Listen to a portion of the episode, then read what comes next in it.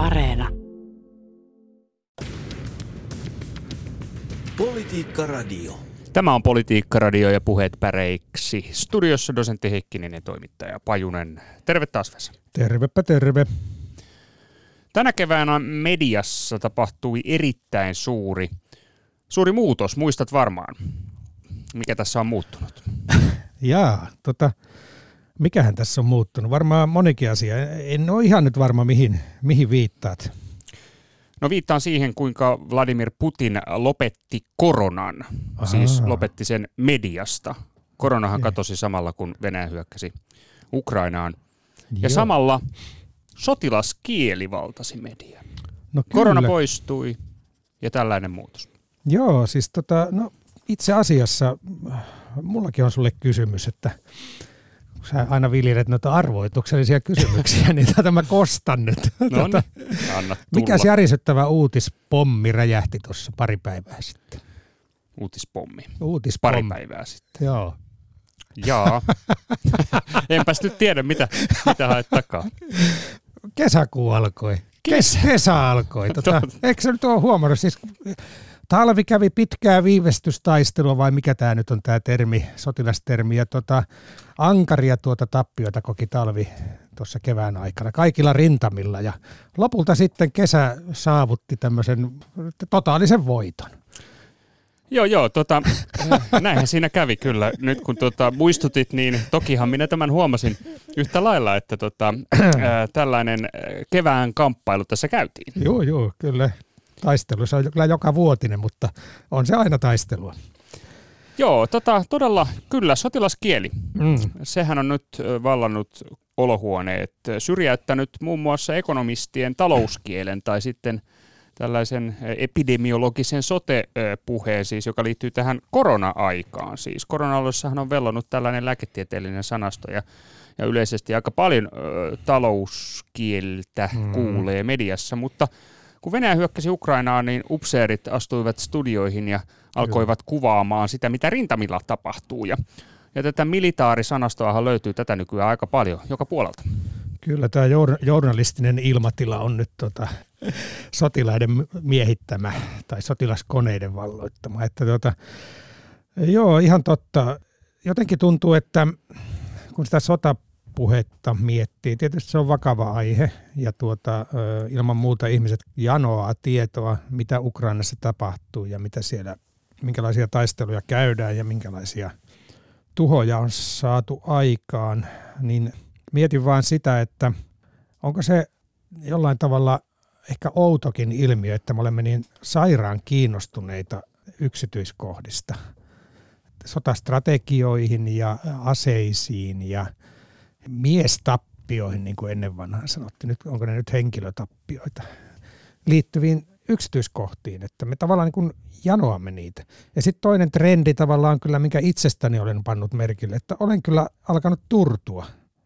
Että tavallaan niin hirveästi haluaa niitä yksityiskohtia ja faktoja, mitä siellä nyt tapahtuu ja joka aamuinen tarkistus, että mitä nyt on pommitettu ja kuinka paljon ihmisiä on kuollut ja mitä raakuuksia ja julmuuksia on tehty. Mutta toisaalta sitten niin kuin turtuu ja toivoo tietysti, että ei enää olisi näitä uutisia, tämä jotenkin mm. loppuisi mm. tämä homma. Päättyisi. Mm. Mutta se on kyllä juuri näin, että tämä tällainen uutisnarkkaus on ollut kyllä todella mm. voimakasta juuri tämän Ukrainan sodan aikana, että ihmiset ovat seuranneet 24-7, mitä rintamilla tapahtuu. Mm. Mm. Todella suuri kiinnostus.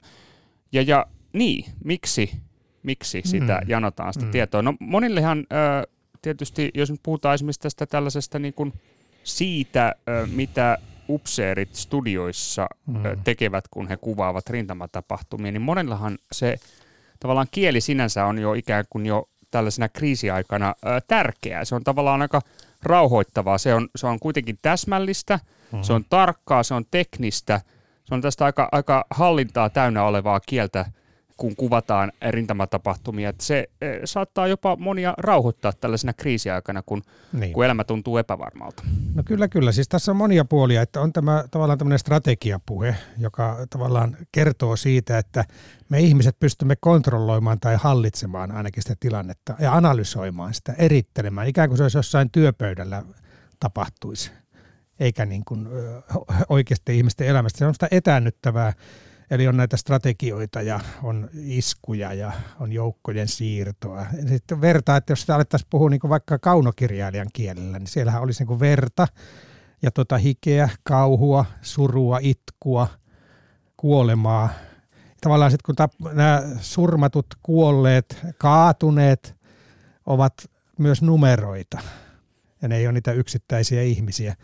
Puhutaan teknisesti, että tuhotaan kohteita tai tota, osapuolet varautuvat pidempiaikaiseen kulutussotaan. Mm. Tämmöinen sotatieteiden dosentti Ilmari Käihkö käytti Ylellä tämmöistä. Kumpikin osapuoli varautuu pidempiaikaiseen kulutussotaan. Osapuolet kohdistavat iskuja vastapuolen logistiikkakeskuksiin. Pommitukset on iskuja ja sotivat valtiot tai sotilasryhmät tai sotilaat ovat osapuolia. Etäännyttävää haltuun ottavaa tämmöistä yläpuolista strategiapuhetta. Joo, ja, ja tavallaan tässä mediaympäristössä niin sitten se semmoinen rujopuoli, niin se tulee ehkä enemmän kuvien kautta.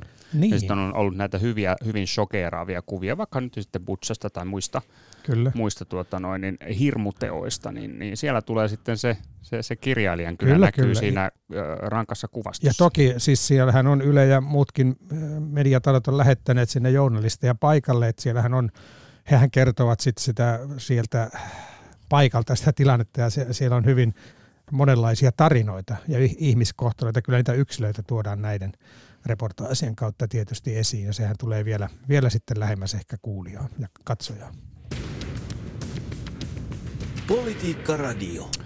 Joo, no tota, oletko miettinyt Vesa sitä, että tota, nyt kun mediassa upseerit puhuvat rykmenteistä ja divisioonista ja, ja tota noin, niin, sotatapahtumista ja rintamatapahtumista, niin, niin, niin mitä, mikäkin tavallaan termi sitten ikään kuin tarkoittaa ja, ja mitä tästä ylipäänsä kukin nyt sitten ymmärtää tästä puheesta, että se on, no. se on täs, täsmällistä tarkkaa, se on ehkä etäännyttävää, mm. siinä on paljon hallinnan tunnetta tässä kielessä, mutta että ymmärtääkö sitä? No ei. Mitä mikäkin on? No ei välttämättä. Se on vähän niin kuin talouskielessä, että siellä on paljon äh, taloustieteilijöiden termejä, jotka vaikuttavat ikään kuin tutulta ja on jonkinlainen tuntuma suurella yleisöllä, että mitä ne tarkoittaa. Noin suunnilleen. Suunnilleen tiedetään ehkä, mutta äh, ei mullakaan esimerkiksi ole eri joukko-osastojen koosta tai toimintatavoista. Niitä nimityksiä on monenlaisia. Sä olit niitä katsoakin, että mitä, millä nimillä joukko ja muita kutsutaan, mutta tuota, niin ei mullakaan ole tarkkaa käsitystä, että kuinka paljon ja miten ne toimii. Joo, se on Vaikka juuri... olen armeijan käynyt aika. Niin, siis joo, totta. totta pitäisikö tässä nyt pistää sitten marssijärjestys niin kuin studion sisäisesti pystyyn, että kumpi tässä komentaa ja kumpi... Joo, no mä, mä olen vaan sattumakorporaali, että ei minun varaan voi paljon laskea. Okei, okei. Olet siis seurassa tässä nyt tällä hetkellä tässä studiossa, että käyttäydytään kunnolla. Aseto. Okei, joo, mutta siis totta, tämä mm. ei ole kovinkaan helppo rasti tämä mm. ö, sotilasterminologia. Se on, se on hyvinkin laaja tota, asia, mutta että, e, e, siihen voisi sukeltaa syvästikin. Mutta ihan tämmöisiä perusjuttuja, niin, hmm. niin esimerkiksi mikä on armeija? Tiedätkö, mikä on armeija? Jos puhutaan Venäjän armeijasta, Ukrainan armeijasta tai Suomen armeijasta, mi- mi- mitä tarkoittaa armeija? Jaa. Mikä on armeija? En mä, se on varmaan ne sotajoukot. Aivan oikein. Siis äh, ranskan kielestä peräisin oleva sana armeija tarkoittaa mm. siis kaikkien puolustushaarojen yhdessä muodostamaa puolustusvoimaa. Mm. Eli armeijahan on aina jaettu näihin puolustushaaroihin, mm. joita ovat siis maavoimat, ilmavoimat, merivoimat. Eli mm. tämmöinen yksi puolustushaara on, on yksi erikoistunut osa koko armeijan tasolla. Mm. Niin ranskan kielestä se tulee tämä puolustushaarojen yhdessä muodostama puolustusvoima, mutta sitten anglosaksisissa maissa, joissa on historiallisesti merkittävät merivoimat olleet, niin armeijalla tarkoitetaan vain maavoimia mm-hmm. tai muita maavoimien kaltaisia puolustushaaroja, mitkä eivät sisällä ainakaan merivoimia. Okei. Tämä on ihan perusjuttu. No niin, tässä tuli jo mullekin uutta täsmätietoa. Mitäs tuota, kun on nämä haarat, niin mitä niiden haaroja alla sitten on? Kai sielläkin on jotain. Joo. Eikö, tota... Mä näen tässä tämmöisen hierarkian. Kyllä, juu. Puolustushaarat on järjestetty hierarkkisesti eri sotilasyksiköihin. Yksiköt, okay. Ja sotilasyksiköt suurimmasta pienempään taas menevät äh, armeijaryhmä tai suluissa rintama, armeija, armeijakunta, divisioona, prikaati, rykmetti, pataljoona kautta patteristo, komppania kautta patteri, joukkue kautta jaos, ryhmä, partio ja lopulta taistelijapari. ja sitten on kai siellä se taistelijakin. E, ei pieni, ei pienin yksikkö on taistelija pari. Äh, minkä maan armeijassa tämä nyt on? Onko tämä niin yleinen, yleistä sotafilosofiaa? No, en, en nyt mene väittämään, että tämä olisi niin kuin kaikissa maissa täsmälleen samalla lailla, mutta kyllä se aika laaja käytetään. Taistelija no, pari on se, on se pienin yksikkö. Okay. Joku näin, upseeri voi nyt sitten korjata joo. koti Ja varmaan korjaakin, varmaan korjaakin. mutta tuota, niin, tuota noin, niin näen tässä tämmöisen kielitieteilijän niin kuin ihannetapauksen sitä käsitteiden tämmöisestä ylätasolta se, että tikkaiden ylätasolta mennään niin kuin haarautuu alaspäin. Semmoinen puu tulee oikein. Että miten tämä rakentuu semanttisesti. Hallussa on. Hallussa on. Okei, mutta tota, puhutaanko näistä nyt sitten julkisuudessa kuinka paljon ja kuinka tarkasti? Onko sitä nyt tämän Ukrainan sodan kohdalla? Mulla on vähän semmoinen käsitys, että se on aika yleistä kuitenkin sitten myös se strategian puhe, että mitä mä oon kiinnittänyt huomiota, niin se on, että Venäjä vetäytyy, Venäjä kiihdyttää sotatoimia, Venäjä hyökkää, Venäjä pyrkii etenemään. Tässä näissä on ollut aina niin kuin Venäjä, aktiivinen toimija, ikään kuin valtio, että vähemmän, ehkä mä en ole lukenut oikeita lehtiä tai kuunnellut oikeita äh, radiolähetyksiä, mutta tuota, se on kuitenkin ollut tällä tasolla aika paljon se vastakkainasettelu. No se on juuri näin. Venäjästähän puhutaan huomattavasti enemmän Joo. kuin Ukrainasta. Näistä sotilasyksiköistä, niitä kyllä esiintyy puheessa paljon, että niihin viitataan, ei, ei toki tietystikään niin kovinkaan tarkasti, mutta että Joo. kyllä ne esiintyvät. Mutta sitten toinen, mikä esiintyy, niin on nämä äh, strategiat no ja niin. taktiikat. kyllä. Tiedät varmaan, mikä on strategia. Öö, sotataidon joku yleinen ö, viisaus. Oliko tämä sanakirjan määritelmä? Joo. No siis Kreikasta tulee. Mm. Klassisessa Kreikassa siis strategia on sodanjohtotaito. No niin, Strategos sotataito. on korkea sotapäällikkö. Miksi sä naurat? Mähän tiesin, tämä oli sotataitoa. No niin, juuri näin. Nämähän on monet nämä, nämä tota, sanat kyllä löytyy sieltä sitten antiikin ajoilta periytyy ja niillä on ehkä hieman erilainen merkitys silloin alkujaan. Mutta mä palaan vielä tuohon tota, tähän, että puhutaan näistä valtioista, niin se on minusta tosi kiinnostavaa, että se yleistetään ikään kuin – valtiotasolla se hyökkäys. Ja siinähän tulee se vaara, mistä me on täälläkin puhuttu, että me tuota tavallaan myös ajatellaan venäläiset ikään kuin joukkona hyökkäämässä, kun me puhutaan, että Venäjä hyökkää. Me on puhuttu näistä äh, Venäjän hyökkäyssota tai Putinin hyökkäyssota tai Kremlin hyökkäyssota. Kuitenkin äh, jotenkin mä voisin kuvitella, että venä, venäläisissä on kuitenkin aika paljon niitä, jotka ei koe, koe olevansa hyökkäjiä tässä sodassa. Että tämä täytyy tietysti pitää mielessä. Mutta hei, siis näiden joukko-osastojen ja yleisen maapuheen tai valtiopuheen ohella on myös aika paljon puhuttu aseista. Hmm, on, ja, kyllä. Et se, se, oli tota, se on jotenkin myös semmoinen aihe, mikä mulle itselle aina herättää hämmästystä. Miten ihmiset jaksaa olla niin kiinnostuneita pyssyistä? Niin. Tai, tai, tai sotavempaimista, lentovekottimista, kaiken maailman härveleistä, niin, jolla, joo, joiden tehtävä on niin tuhota vastustajia, eli tappaa ihmisiä. Tässähän olet kyllä tota, villakoiran ytimessä, että siis, et tämähän on siis, siis sodan käyntihän on hyvin teknistä. Mm, mm. Et se on täynnä vimpaimia, erilaisia niin. vimpaimia, joilla pyritään niin. listimään vastustajia. Mulla on tässä muutama esimerkki tästä tuota Ukrainan sodan keskustelusta. Venäjällä on käytössä arviota satakunta T-90M panssarivaunua. Yes. Tankki kantaa Venäjällä lisää tai lempinimeä läpimurto. Tämä on mun mielestä jotenkin ainakin sairaspiirre, että nämä tappovehkeet, niin annetaan vielä lempinimiä. Joku Paksu Bertta tulee mieleen niin muinaisilta ajoilta ja onhan näitä varmaan suomalaissakin sodan käynnissä näitä tuota aseiden lempinimiä. Molotovin cocktail. Molotovin cocktail, joo, ja, ja tuota pystykorva ja joo. mitä kaikkea. Ja tuota, Yhdysvallat on toimittanut Ukrainaan noita panssarin ja ilmatorjuntakalustoa 7000 javelinia, joista osa lähetettiin Ukraina Donald Trumpin hallinnon aikana. Sitten on Stinger-ilmatorjuntaohjuksia, Harppuun meritorjuntaohjuksia ja sitten on tämä hauska M270 MLRS raketinheitin järjestelmät. Mm-hmm. Joo, tällaisia Mä, koodeja. Koodeja, ja siis tavallaan tämähän, jos mikä niin kuin tavallaan myös teknistävää ja ikään kuin nämä on hyvin kaukana siitä todellisuudesta, mitä niillä aseilla tehdään tai näillä järjestelmillä, niin kuin ammutaan ja tapetaan ja tuhotaan. Että tässä on mun mielestä tietynlaista Mä ymmärrän, että jotkut ihmiset ovat hirveän kiinnostuneita ylipäätään tekniikasta ja teknisistä seikoista, mutta että tässä kyllä aika äkkiä jotenkin tuntuu, että sorrutaan myös semmoiseen semmoiseen teknologian ihannointiin, joka mulle on aika vierasta. Politiikka Radio. Joo, Politiikka Radio ja puheet päreiksi tässä äänessä siis dosentti Heikkinen ja toimittaja Pajunen. Ja näin äh, puolustusvoimaan lippujuhlan päivän, eli Mannerheimin syntymäpäivän kunniaksi avaamme hieman äh, tällaista militaarisanastoa, jota nyt tietysti Ukrainan sodan myötä on media ollut pullollaan.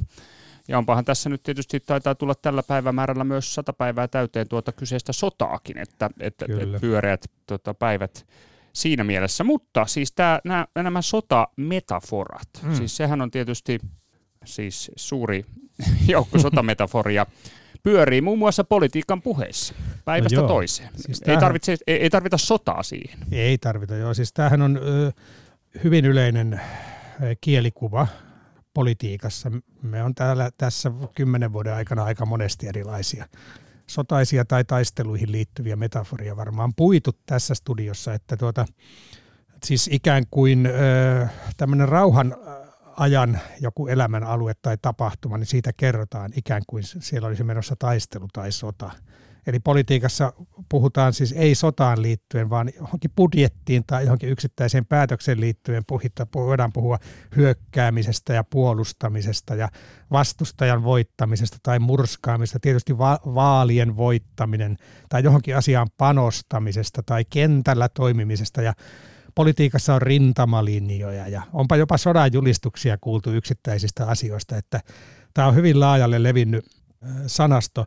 Tässä oli joku tehnyt pienen tutkielman vastikään näistä koronaan liittyvistä teksteistä tuolla Oulussa. Hmm. Tämä on ihan kandidaatin tutkielma, pieni opinnäyte, mutta siinä oli hauska se lähtökohta. Että siis tavallaan, että ja se oli Elisa Eskelisen metaforat suomalaispolitiikkojen koronaa käsittelyssä viiteissä, niin kas kas, koronapuheessa toiseksi yleisin metaforien lähde oli sota tai taistelu. Eli myös koronapuhe on ollut tätä taistelupuhetta. Ja nimenomaan sanaa taistelu esimerkiksi käytettiin paljon. Ja tämä aineisto koostui tuota, poliitikkojen twiiteistä. Ja korona kuvautui olioksi, joka toimii tietoisesti ihmisiä vastaan ja joka voi vahingoittaa ihmisiä. Eli tavallaan korona oli se vihollinen, jota vastaan taisteltiin. Joo, ja siis taistelu korona vastaan ei todellakaan ole ohitse. ei siis. ole ohitse. ei ole ohitse.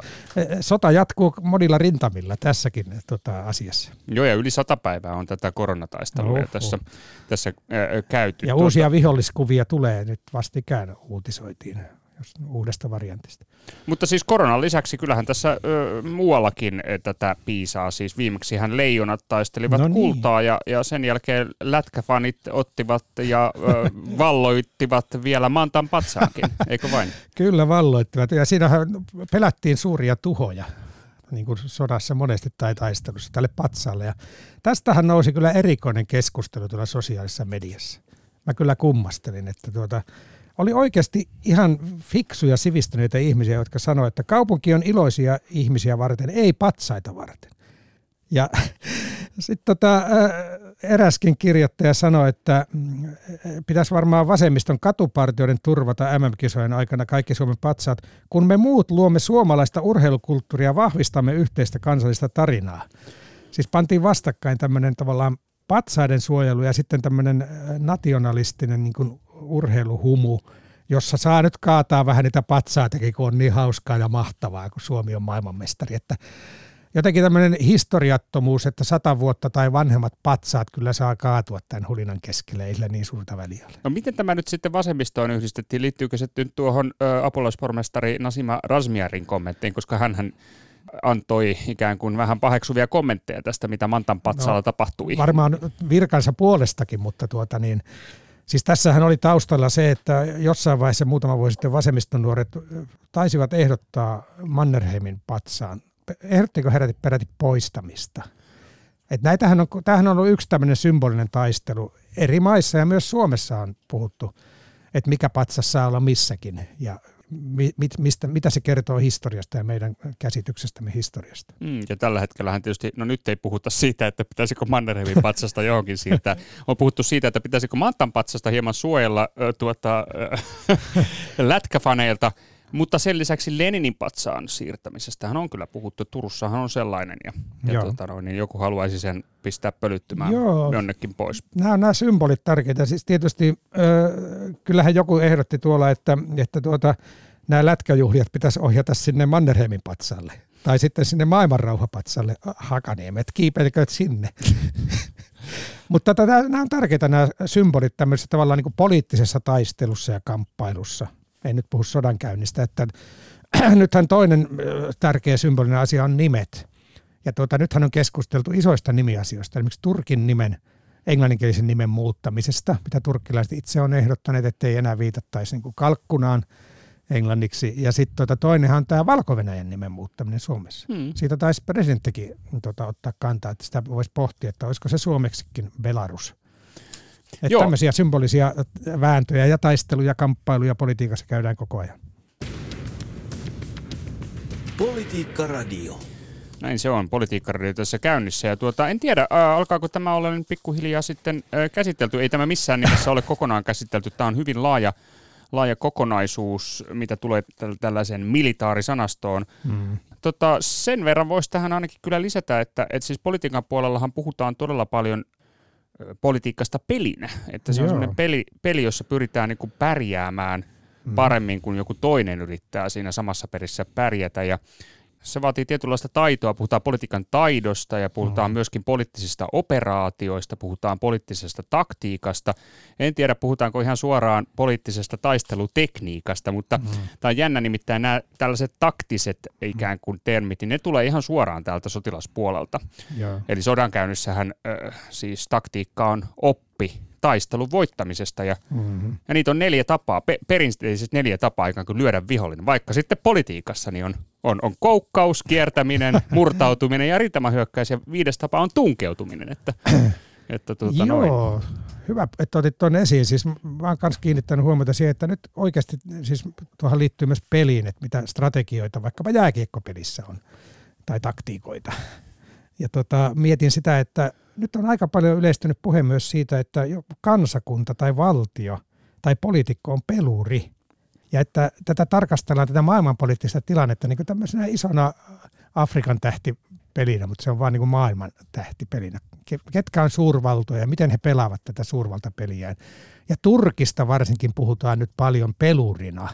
Että minkälainen on Turkin Kiina-peli, mikä on sen tota, USA-peli – mikä on Turkin Eurooppa-peli. Ja Erdoganin on sanottu tässä pelissä pärjäävän hyvin, koska hän on aika häikäilemätön ja tämmöinen pragmaattinen peluri.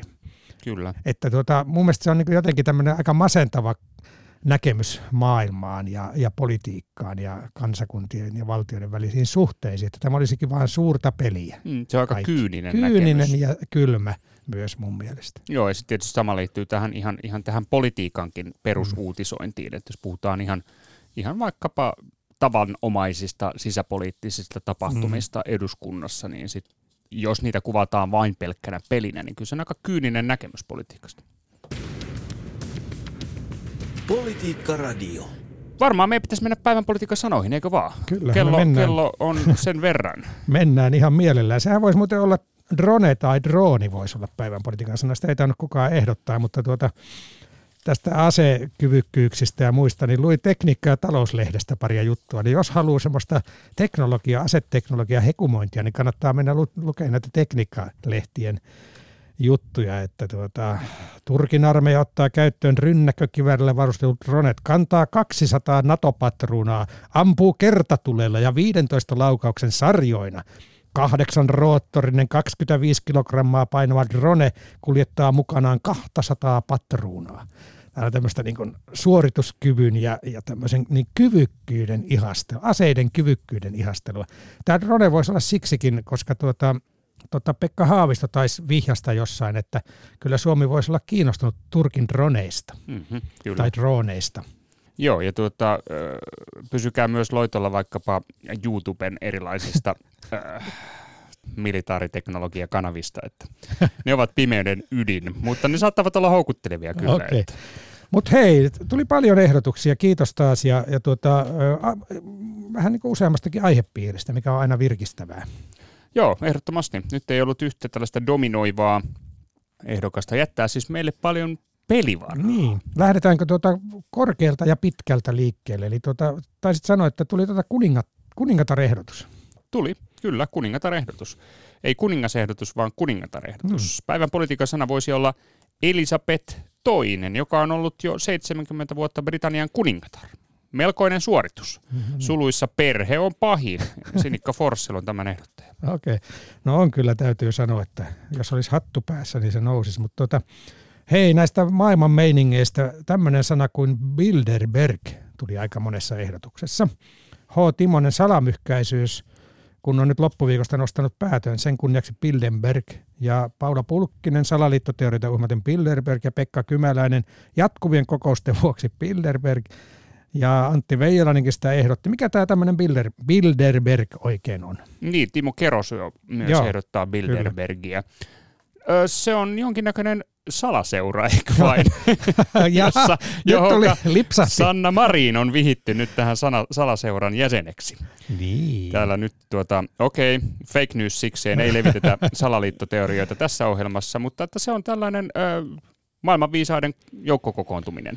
Joo, se on konferenssi järjestää Foundation Bilderberg Meetings-niminen säätiö järjestää ja tuota – Sinnehän aina suomalaisiakin sitten kutsutaan ja niistä vähän heikosti kerrotaan sitten ehkä niistä keskusteluista, että ne on luottamuksellisia niin sanotusti. Siellä on maailmanjohtajia ja on jossain oli, että tarkoituksena ylipäätään on lisätä Euroopan ja Pohjois-Amerikan välistä vuoropuhelua. Sinne on nyt kutsuttu Sanna Marin lisäksi Helsingin Sanomien päätoimittaja Kaius Niemi ja Suomen Pankin entinen pääjohtaja Erkki Liikanen tällä kertaa. Ja tämä Bilderbergin nimi on tietysti hauska. Mä vähän yritin selvittää ja toivottavasti oli luotettava lähde että se johtuisi, kun se ensimmäinen konferenssi on pidetty tuota Hollannissa, itse asiassa toukokuussa 54, Bilderberg-nimisessä hotellissa. Eli se on hotellin sieltä nimi. se juon. Hotellin tai varmaan hotellin pitäjä suvun nimi. Niin. Joo, ja tota, ehkä tämä saattoi olla jopa tämmöinen sana suosikki tällä viikolla. Joo, näitä taisi tulla. Mehän me nyt ei aina olla niin hirveän demokraattisia, että enemmistö, kuin luulette. Enemmistö, enemmistö ei aina voita. Hei, mutta sitten tuli tähän pakotehommaan liittyen. EU on taas päässyt eteenpäin asioissa. Hanna Viita ehdotti pakotepakettia, Kari Kauppinen öljynkieltopäätöstä ja Katti Häntänenkin tähän öljyyn ja polttoaineeseen liittyen löpöä. Hänellä oli mielenkiintoinen perustelu. Näemmekö pian uudena ja Jahvetti Moilasen? Jaha, Jahvetti Moilasta ei kaikki muista, mutta hän oli tuota punaupseeri Sallan läskikapinan aikana 1922 Sallassa ja Savukoskella oli läskikapina, kun tukkilaiset nousi kapinaan tota, kurjia oloja vastaan. Ja tässä Katti Häntänen että Savukoskellakin oltaisiin lopettamassa ainoa polttoaineen jakelupiste. No hemmetti. No Tämä on tietysti monen kertaan jo todettu, mutta tämä läskikapina nimi on kyllä mainio. Sehän, eikö se tullut siitä, että Jahvetti Molanen nousi siis läskilaatikon päälle? Joo, Amerikan läskiähän sitä syötiin silloin, ja läskilaatikon päälle hän nousi. Näin, tämä tarina kertoo näin, en tiedä onko totta, mutta siitähän tuli, se oli ihan tämmöinen merkittävä kapina Suomen historiassa. Tukkityöläisten kapina pakotepakettiin, siis tämähän nyt oli kuudes pakotepaketti nyt, minkä EU on tässä säätänyt. Tämä on tietysti, nämä on talouspakotteita ja, mm. ja talouteen liittyy myös ehdotus, jonka Ville Turunen laittaa, siis mm. politiikassa on ollut vähän talouskeskusteluakin, hän kirjoittaa. Päivän politiikan sana voisi olla hirviö nimeltä inflaatio. No niin. Ja tätä hirviötä ja sen nousua nyt tässä kyllä sitten pelätään kovasti. Ja inflaatiolukemat ovat aika hurjia tällä hetkellä. Voi, voi tulla vaikeat vaiheet. Voitaisiin ottaa tässä vielä, kun kesäkuussa näitä lähetyksiä tehdään, niin tämä talousnäkymätkin johonkin aiheeksi vielä tulevissa lähetyksissä. Tuota, Reetta Kettunen sanoi, että olisipa päivän politiikan sana jokin vakauden tuttu, kuten sote, mutta ei. Se on nyt ja tulevana aikana epävarmuus. Tuli tuosta inflaatiosta mieleen, että se on, tai talouspuolikin on vähän nyt epävarmalla pohjalla.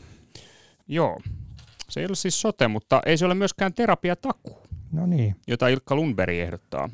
Joo. Tämä on tietysti sotepuolen sanastoa tämä terapiatakuu. Kyllä, kyllä. Se on Ilkan mielestä myöskin arkisempi sana kuin viinilasi, siksi ehdottaa sitä päivän politiikan sanaksi. Joo, siitä puhuttiin taas kyselytunnilla. Tuota, hei viinilasi, okei. Siis Sanna Marin, ja siis hän tuli monella tavalla ehdotuksia vastaan. Helena Fors ehdotti maljaa ja Timo Saha valkoviinilasia. Ja Juho Lampikoski ehdotukseni päivän se on kasvot. Eli Marinhan kävi tuolla Ukrainassa ja levisi maailmalle kuva, jossa hän, hänellä on hyvin surulliset kasvot.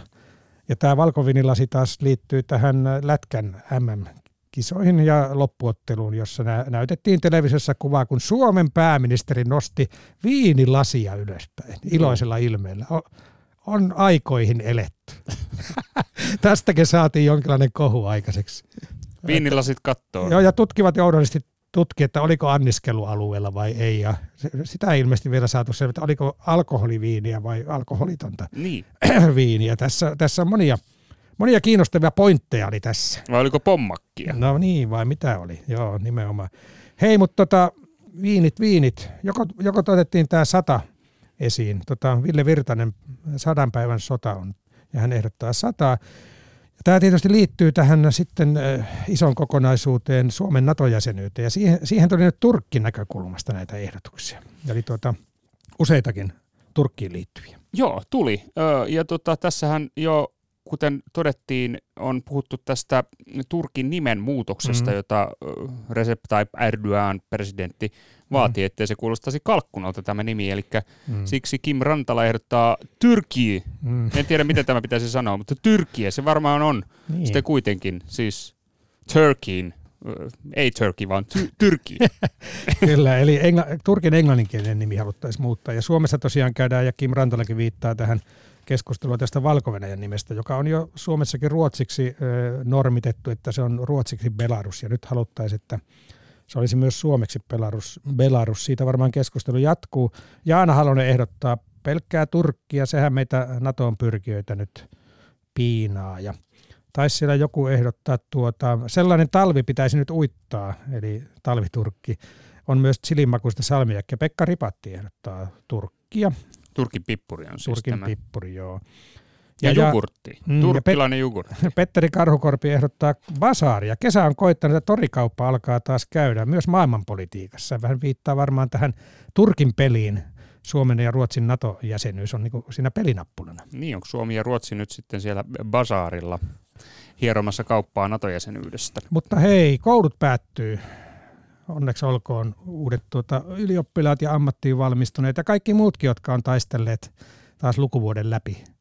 Kova urakka ja nyt on aika tuota lepoa ja ehkä monilla sit onneksi kesätöitäkin on tarjolla.